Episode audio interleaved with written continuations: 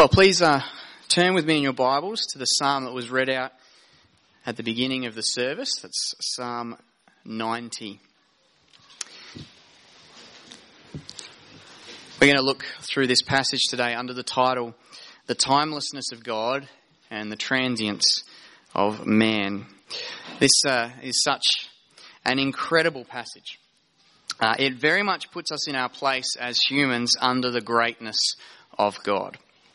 Humanity is guilty of, of usurping the authority of God, and what an absurd action that is. Because in the words of this psalm, we are reminded just how small we are in comparison to God. He is the infinite creator, and we are his finite creatures. He is timeless, and we are time bound. Our lives are transient, they're fleeting, brief, momentary. But God eternally existed before creation. So He's before all things. And by that measure, God is certainly before each one of us. No one in this room is over 100 years old. And yet, this psalm describes 1,000 years as merely a single watch in the night to the eternal God. That should be very humbling for us. Now, this psalm was penned by Moses, the man whom God used to lead his people Israel out of slavery in Egypt and into the promised land. An editorial uh, remark written at the last of Moses' books of the Pentateuch describes Moses like this. So Deuteronomy 34 verses 10 to 12. And there has not arisen a prophet since in Israel like Moses, whom the Lord knew face to face. None like him for all the signs and wonders that the Lord sent him to do in the land of Egypt, to Pharaoh and to all his servants and to all his land, for all the mighty power and all the great deeds of terror that Moses did in the sight of all Israel. Now that's a pretty glowing review. There was never a prophet like Moses, of course, until the Lord Jesus, whom Moses prophesied, came about. But even Moses, with all the blessings of being used by God, was ultimately prevented by God from going into the promised land after he sinned by striking the rock to release water for the people instead of simply speaking to the rock which God had commanded him. And you can read about that in Numbers chapter 20. Moses, along with all those who escaped from Egypt that were over the age of 20 were struck down by God into the wilderness, in the wilderness before they could set one foot in the promised land. The people's sin was in following the testimony of the ten spies who came back fearful of entering the promised land, rather than following the word of Joshua and Caleb. They failed to trust in God's power and provision, and they paid the penalty for it. And you can read about that in Numbers 14. We don't know exactly when Moses wrote this psalm, but surely it would have been after that sentence was passed down on himself and upon the people. Now, they had witnessed God's wrath against the Egyptians, uh, but now they were witnessing God's wrath against themselves for their own sin. Yet amid this tragedy, the Holy Spirit enabled Moses to pen this psalm. And what a revelation to help God's people understand how to live in the light of God's timelessness and man's transience. And the words are just as relevant for us today. For non believers who may be here this morning, I pray that the Holy Spirit works through the words of this psalm to enable you also to see your place before God. Pray that as we work through these verses today, you will recognize the futility of trying to live your life in opposition to God, whether that be through ignorance or through intention. God is your creator and he is your judge. However, through Jesus Christ, he may also be your redeemer. And so please see the mercy of God that pours out in the final verses of this psalm and take hold of those truths. For believers today, we who trust in God's promises that have been fulfilled in Jesus Christ, the truths expressed in this psalm help us orientate our lives in the right direction They give us the ability to live accordingly with a right view of God and a right view of ourselves under God. The words are of tremendous help to our growth in sanctification. But more specifically, we remember that today is Father's Day. And those men who are not yet fathers, those who are fathers, those who are grandfathers, I pray that all of us would be challenged to think hard about the priorities of our lives and the impact of our choices in raising up the generations coming after us to live rightly before the Lord. So we're given a simple fact in this psalm the truth of the timelessness of God and the transience of man. And the question is, what is the right response to this truth? And Moses gives a threefold response praise God's eternality, perceive God's wrath, and petition God's mercy. So Moses begins by praising God's eternality. And we see this in verses 1 to 2. So let's read those to start with. Psalm 90, verses 1 to 2. Lord, you have been our dwelling place in all generations. Before the mountains were brought forth, or ever you had formed the earth and the world from everlasting to everlasting, you are God. Moses praises God for who he is and for what he has done and what he is doing. And it's only because of who God is that he could do the things that Moses praises him for, that we can praise him for. You see, it's only because God is from everlasting to everlasting that he could be the dwelling place of his people in all generations. God is a secure refuge for all who call on his name because he has always, is always, and will always be there. This is an important point to recognize, especially given the position of this psalm in the Psalter as a whole. Now, those who finally composed the order of the psalms deliberately placed this psalm after the previous psalm. It wasn't because they came numbered that way. So in Psalm 89, we find a serious tension uh, between the eternal faithfulness of God and the reality that at that point in history, where God had seemingly rejected the covenant with David in response to the sin of Israel. For instance, if we look back to Psalm 89 and verse 24, we read this God's words of promise concerning the Davidic king My faithfulness and my steadfast love shall be with him, and in my name shall his horn be exalted. Now that's a great promise. But then jump down to verse 49 where the psalmist laments, Lord, where is your steadfast love of old, which by your faithfulness you swore to David?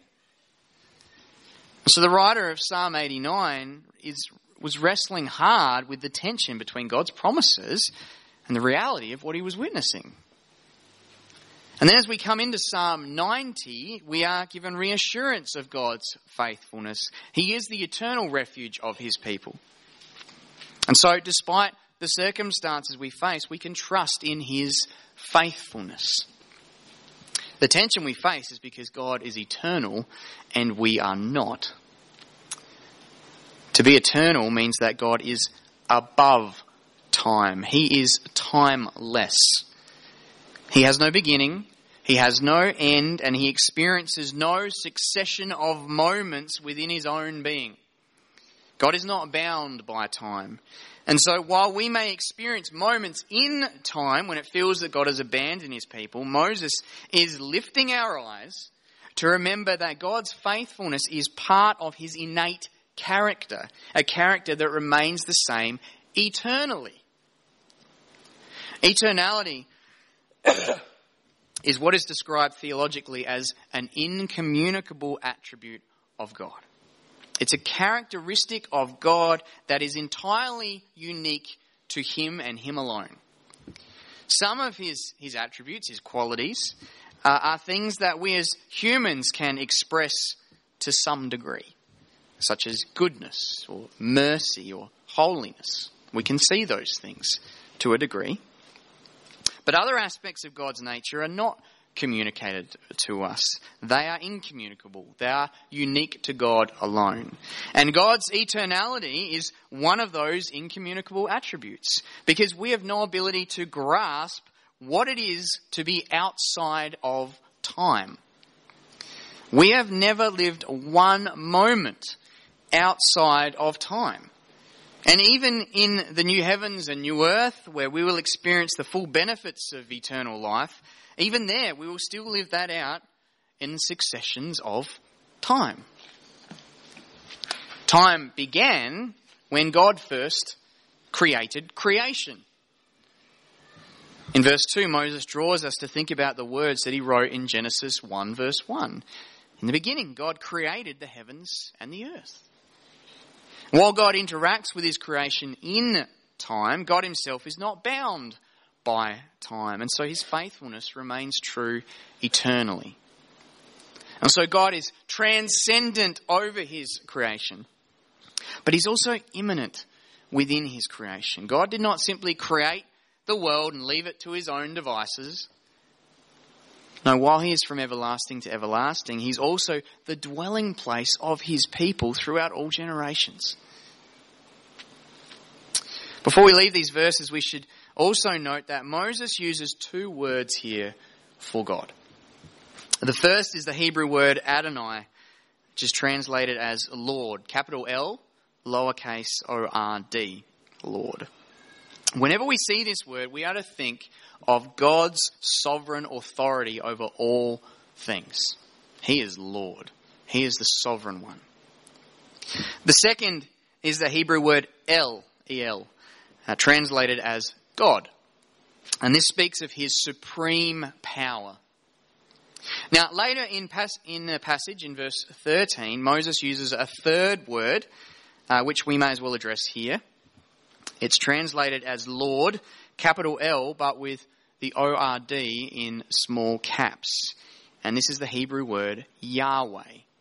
It is the personal and covenantal name for God. It speaks of his eternal, unchanging, and self existent nature. It's a name that is built upon the word translated I am. The name Moses was used was uh, to say to the Israelites when they asked the name of the God who would save them. So Exodus 3 verse 14, God says to Moses, say this to the people of Israel, I am has sent me to you. And then in verse 15, we read, God also said to Moses, Say this to the people of Israel The Lord is Yahweh, the God of your fathers, the God of Abraham, the God of Isaac, and the God of Jacob has sent me to you. This is my name forever, and thus I am to be remembered throughout all generations. Now, I am is the verb to be. And when we think of Yahweh, He is the God who is. He just is. He never had a beginning, he just is. Now, this attribute of God is uh, referred to by another theological term, aseity. Now, there's a word to try and drop into a conversation this week. Aseity. A S E I T Y. It's a Latin word that means from oneself. And it speaks of God's independence. Because all things, everything, stems from himself. Everything has a beginning except God. The great theologian R.C. Sproul once quipped, and I'm paraphrasing here, he said, I'm often asked if I can prove the existence of God, and I say sure, and I can do it with this pen. And his point was that for something to exist, it meant, means that something else or someone else had to exist prior to it in order to bring it into existence. And as Christians, we recognize that God is that someone prior. So when we put all this together, we learn that the one whom Moses focuses our attention on in these verses is the eternal, transcendent, sovereign authority and power through whom all things were brought into existence and is immanently involved in his creation, but the special dwelling place of all who trust in him. Now let me ask you, how big is your God. When you think of God, is he as big as that? Moses, he has done us an incredible service here by succinctly blowing away any impression we might have of boxing God in. He's humbled us by elevating our view of God to the proper perspective. So with Moses, let us praise God's eternality. But the humbling process does not end here. The first response to the timelessness of God and the transience of man is to praise God's eternality. The second response then is to perceive God's wrath. and as Moses, he continues by perceiving God's wrath. And this is through verses 3 to 11. That God remains eternally faithful to his promises is a great comfort. But it's also a grave warning because if he's promised to punish evil, we can be assured that he will do just that. Moses speaks of God's wrath. This is God's righteous anger against sin, against all that opposes his holiness, and God hates sin. God's wrath is what we could call a, communicable attribute because in some small way believers can identify and express this trait. In Psalm 139, verses 21 to 22, King David declares, Do I not hate those who hate you, O Lord? And do I not loathe those who rise up against you? I hate them with complete hatred. I count them my enemies. And so not all human anger is inherently bad. It's right to hate sin wherever we see it.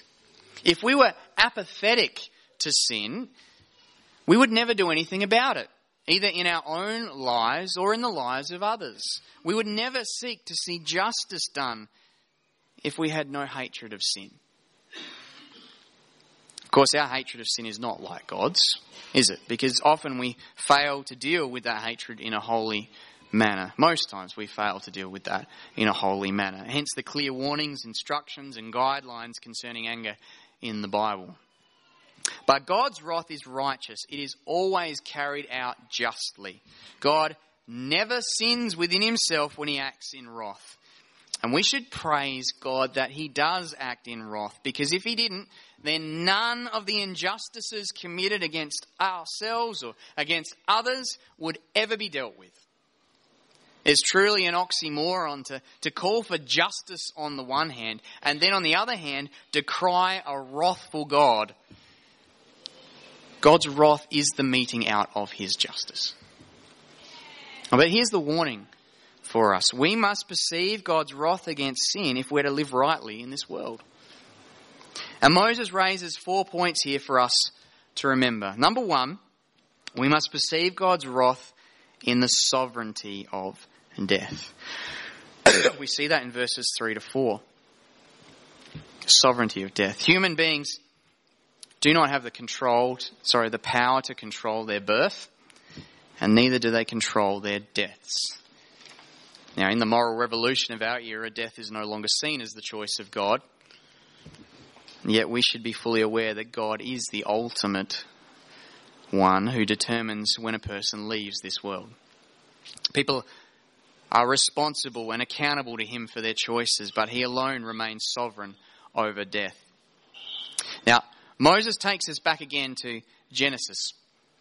Uh, this time to chapter 3, where he recorded the punishment God bestowed upon Adam for his disobedience.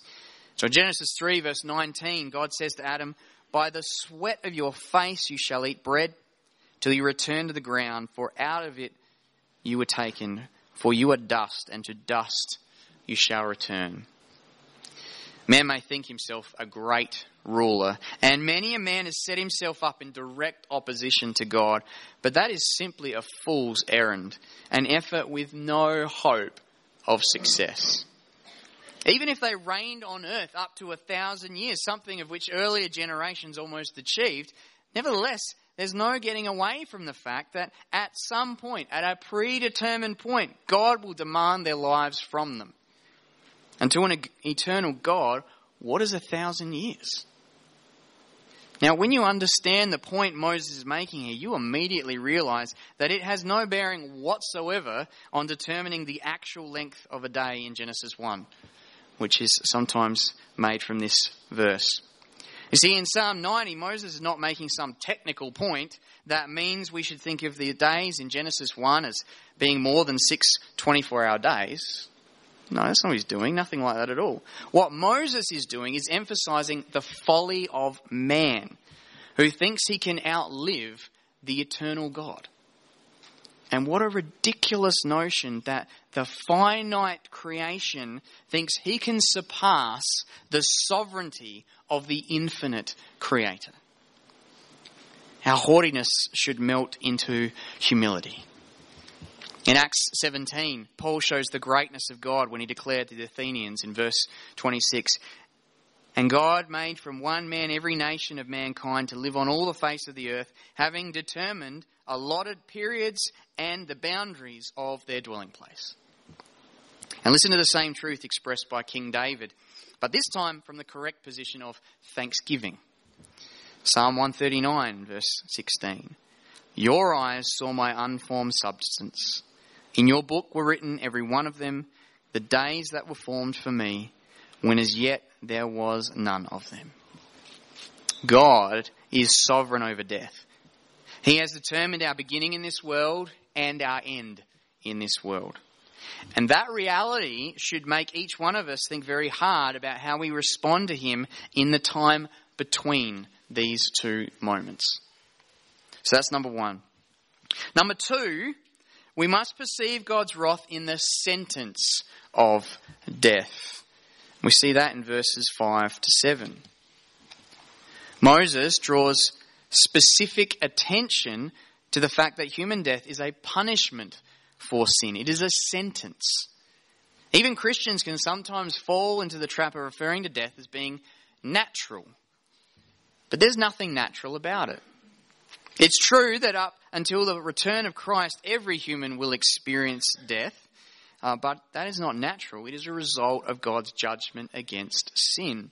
Romans 6:23 For the wages of sin is death, but the free gift of God is eternal life in Christ Jesus our Lord. Death is the result of sin. It is the punishment God inflicted on humanity as a result ultimately of Adam's disobedience. What did God tell Adam in the garden?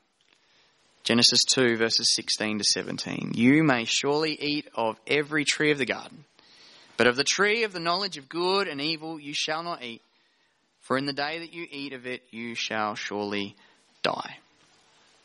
When God made Adam from the dust and then Eve from Adam's rib, these first two humans had the potential for eternal life. If they obeyed God's commandment, they would have eaten from the tree of life but instead, they chose to listen to Satan's deception and ate from the tree of the knowledge of good and evil. The moment they ate, death came upon them. They immediately felt the physical ravages of death, which would ultimately lead to their final death and return to the dust. But they also immediately felt the spiritual ravages of death. Their natures became sinful, and they were separated from the direct presence of God in the garden. Since all of humanity stems from Adam and Eve, we're all born now with a sinful nature. We are all born in Adam. And so we're all born with the sentence of death. See, like the kings who represented Israel, so Adam stands as the, the federal head of all mankind. Through his sin, we sin. And by our sinful nature, we are under the righteous wrath of God. Paul brings this truth out when he speaks of the good news for believers having been saved from spiritual death through faith in Christ. In Ephesians 2 verse 1, he declares in no uncertain terms, and you were dead in the trespasses and sins. Now that's not ambiguous, is it? That's, there's nothing unclear about that. But listen to what he says in verses 4 and 5. But God, being rich in mercy, because of the great love with which He loved us, even when we were dead in our trespasses, made us alive together with Christ. By grace you have been saved. For those who trust in Christ Jesus for salvation, submitting to Him as Lord, the judgment for death is dealt with. There is now the reality of life, and the death of our bodies is not the sentence that it once was. Still, we should not lose sight of why death exists in the first place. That's number two. Number three, we must perceive God's wrath in the suffering of death. We see that in verses 8 and 9. now, for the believer in the Lord Jesus Christ, we have full assurance that the punishment for our sin has been dealt with on the cross. Full assurance. And that the moment we close our eyes in this world, they will open to see Christ. And when Christ returns to this world, we'll experience the resurrection of our bodies as well. Our mortal bodies need to be transformed into immortal bodies, bodies fit for life and the new heavens and the new earth. And so, unless Christ returns first, believers will still die. But for the believer, death will lead to life. As Paul says to the Thessalonians, but we do not want you to be uninformed, brothers, about those who are asleep, that you may not grieve as others do who have no hope. For since we believe that Jesus died and rose again, even so, through Jesus, God will bring with him those who have fallen asleep. However, even for the believer, death brings suffering. And indeed, we feel the ravages of death throughout our entire lives. Paul says we, we do not grieve as others, but we still grieve. That was foretold in the words of God to Adam and Eve about the suffering we experience in this life. Women would experience pain in childbearing, men would experience pain in working the ground. No matter how hard he worked, the weeds would keep coming back. Passages like this destroy the false prosperity gospel that's just spread like a virus across the globe. For the Christian, there is no promise of health and wealth in this life. But if that's the case for believers, it's even more so for non believers. In, in our modern society, we recognize that every effort has been made to sanitize death. And we might think Moses is using hyperbole here because not every day of our lives is filled with suffering.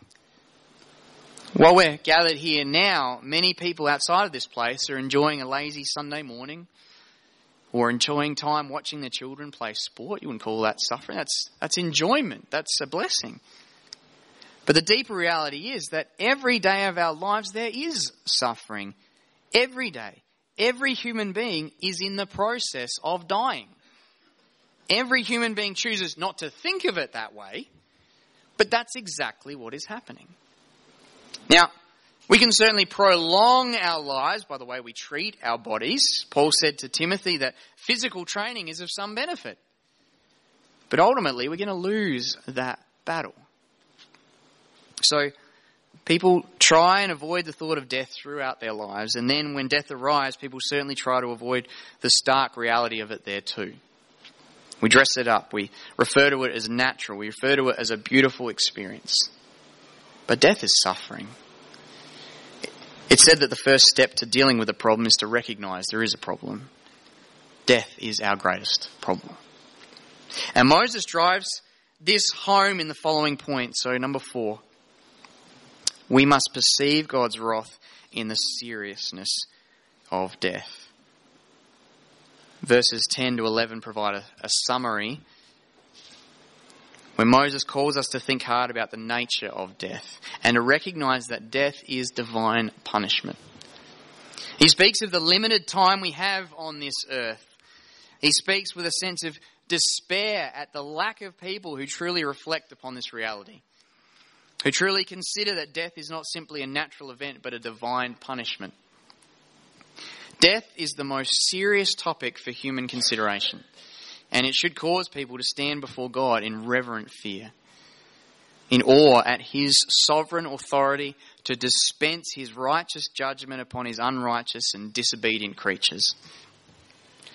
It's not morbid to think about death. Wise heads consider this topic. Moses presents this to cause us to think to think about something that affects each one of us. Who considers the power of God's anger and his wrath according to the fear of him, says Moses. May we be people who consider that today. So the second response to the timelessness of God and the transience of man is to perceive God's wrath. The third response then is to petition God's mercy. Moses finishes by petitioning God's mercy in verses 12 to 17. Now, we've seen that God is eternal and righteous in his wrath, but those attributes are not by themselves good news for sinful, disobedient creatures. Because a purely eternal and righteous creator would be well in his rights to condemn all his disobedient creatures. But while the true God is these things, he's also more than these things. He's also merciful. Psalm 103, verse 8 The Lord is merciful and gracious, slow to anger and abounding in steadfast love. And it's in the knowledge of God's merciful character that Moses extends his prayer. Now, there's six things that Moses prays that God would mercifully do, and we simply don't have enough time to do all of these justice. So let me just highlight them for you, and I encourage you to meditate on them later, and then I'll just draw your focus to a couple of things. So, verse 12 is a call to petition for teaching. So, teach us to number our days that we may get a heart of wisdom. Verse 13 is a petition for pity. Return, O Lord, how long? Have pity on your servants. Verse 14 is a petition for love. Satisfy us in the morning with your steadfast love, that we may rejoice and be glad all our days. Verse 15 is a petition for joy. Make us glad for as many days as you have afflicted us, and for as many years as we have seen evil. Verse 16 is a petition for revelation. Let your work be shown to your servants, and your glorious power to their children. Verse 17 is a petition for favour. Let the favour of the Lord our God be upon us and establish the work of our hands upon us. Yes, establish the work of our hands. As you can see, there is much in these few verses, much there for, for you to consider in your own time. But let me come back to the first merciful petition in verse 12. Moses asks, so teach us to number our days that we may get a heart of wisdom. And here is basically the crux of this entire passage. If God is eternal, if God is dispensing his righteous wrath, if we only have a short time on this earth, then our prayer to God should be that he might mercifully enable us to live our lives accordingly. Lord, teach us to number our days. Teach us to recognize the brevity of our existence and to use the time we have wisely. And we might think of that in two spheres. Firstly, with reference to salvation. If we are under God's wrath, then living wisely would include responding to the Saviour. And Jesus Christ is the mercy of God incarnate. David Mathis, the editor of Desiring God, the website, uh, writes this. The most prominent request made of Jesus in the Gospels is, Have mercy on me, which is precisely what he did in his perfect life, sacrificial death, and triumphant resurrection, extending God's mercy not just to Israel, but to all the nations by faith. Paul writes about the great exchange that takes place when a sinner repents and trusts in the person and work of Jesus Christ. In 2 Corinthians 5, verses 20 to 21, he says, Therefore, we are ambassadors for Christ, God making his appeal through us. we implore you on behalf of Christ, be reconciled to God. For our sake, he made him to be sin who knew no sin, so that in him we might become the righteousness of God. When a sinner turns to Christ, his sins are credited to Christ, and Christ's righteousness is credited to the sinner.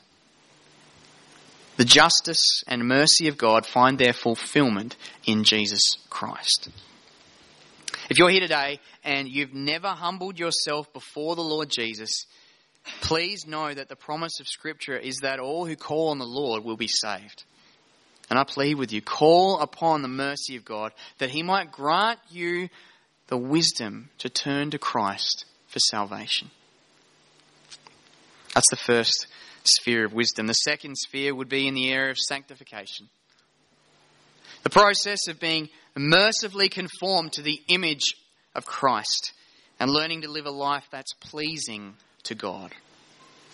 In Romans 12, verses 1 to 2, Paul says this I appeal to you, therefore, brothers, by the mercies of God, to present your bodies as a living sacrifice, holy and acceptable to God, which is your spiritual worship. Do not be conformed to this world, but be transformed by the renewal of your mind, that by testing you may discern what is the will of God, what is good and acceptable and perfect. As believers, we should know that God's will is for us to do the things that bring greatest glory and honour to Him. For in doing so, we will find the greatest satisfaction for our own lives. One man who understood this most clearly was the 18th century theologian Jonathan Edwards. Between the age of 19 and 20, Edwards laid down a mission statement for his life under the title Resolutions. It was a collection of 70 short statements that he committed to reading and reflecting upon every week for every year of his entire life. And it was a comparatively short life dying after a smallpox inoculation at the age of 54. Let me just read a couple of his resolutions that speak directly to our focus this morning. Number four, resolved never to do any manner of thing, whether in soul or body, less or more, but what tends to the glory of God, nor be, nor suffer it, if I can avoid it. He lived to the glory of God in all he did or sought to. Number five, resolve never to lose one moment of time, but improve it the most profitable way I possibly can. Number seven, resolved never to do anything which I should be afraid to do if it were the last hour of my life. Number 17, resolved that I will live so as I shall wish I had done when I come to die. And number 52, he says, I frequently hear persons in old age say how they would live if they were to live their lives over again, resolved that I will live just so as I can think I shall wish I had done, supposing I live to old age. Now, these are stunning resolutions. And even more stunning considering how they came from him at such a young age. And he did live by those resolutions, and God used him mightily.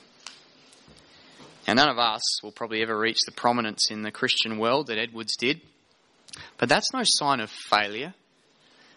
God calls us to live our lives accordingly in the arena He has placed us. We're called to use the coins that He's given us, so to speak, whether that be five or two or one. It's a call for all of us. But you know what? It's particularly relevant on this day, on Father's Day. Just yesterday, I caught up with some friends in Melbourne, and I was asked by one of their friends who had, had come with them what I was preaching on today. And when I told him, he agreed that it was extremely important, very important. He said, that his own father had died at the age of 50. But uh, he had set up a very big legacy, his father, having ingrained into his boys from the time they were very young that the most important things in life were to love your wife, love your kids, and do all of that under God. That man used the coins he was given. That man made the most of the time that he had. He brought his children up in the discipline and instruction of the Lord. Fathers, are you investing your time in this most precious responsibility? The midlife crisis is a common reality in modern society, but when we follow the decrees that our sovereign Lord has mercifully revealed to us, then we will find blessing that truly satisfies. Paul's words in Romans 12 reflect Moses' prayer, and you know what? So do the words of Solomon at the end of Ecclesiastes, chapter 12, verse 13. The end of the matter, all has been heard. Fear God and keep his commandments, for this is the whole duty of man. In Psalm 90, Moses lifts our eyes to see the timelessness of God and the transience of man. Only by God's mercy can we learn to live our lives accordingly in response to these truths. And so may that be the prayer of all of us today. Lord, teach us to number our days that we may get a heart of wisdom. Amen.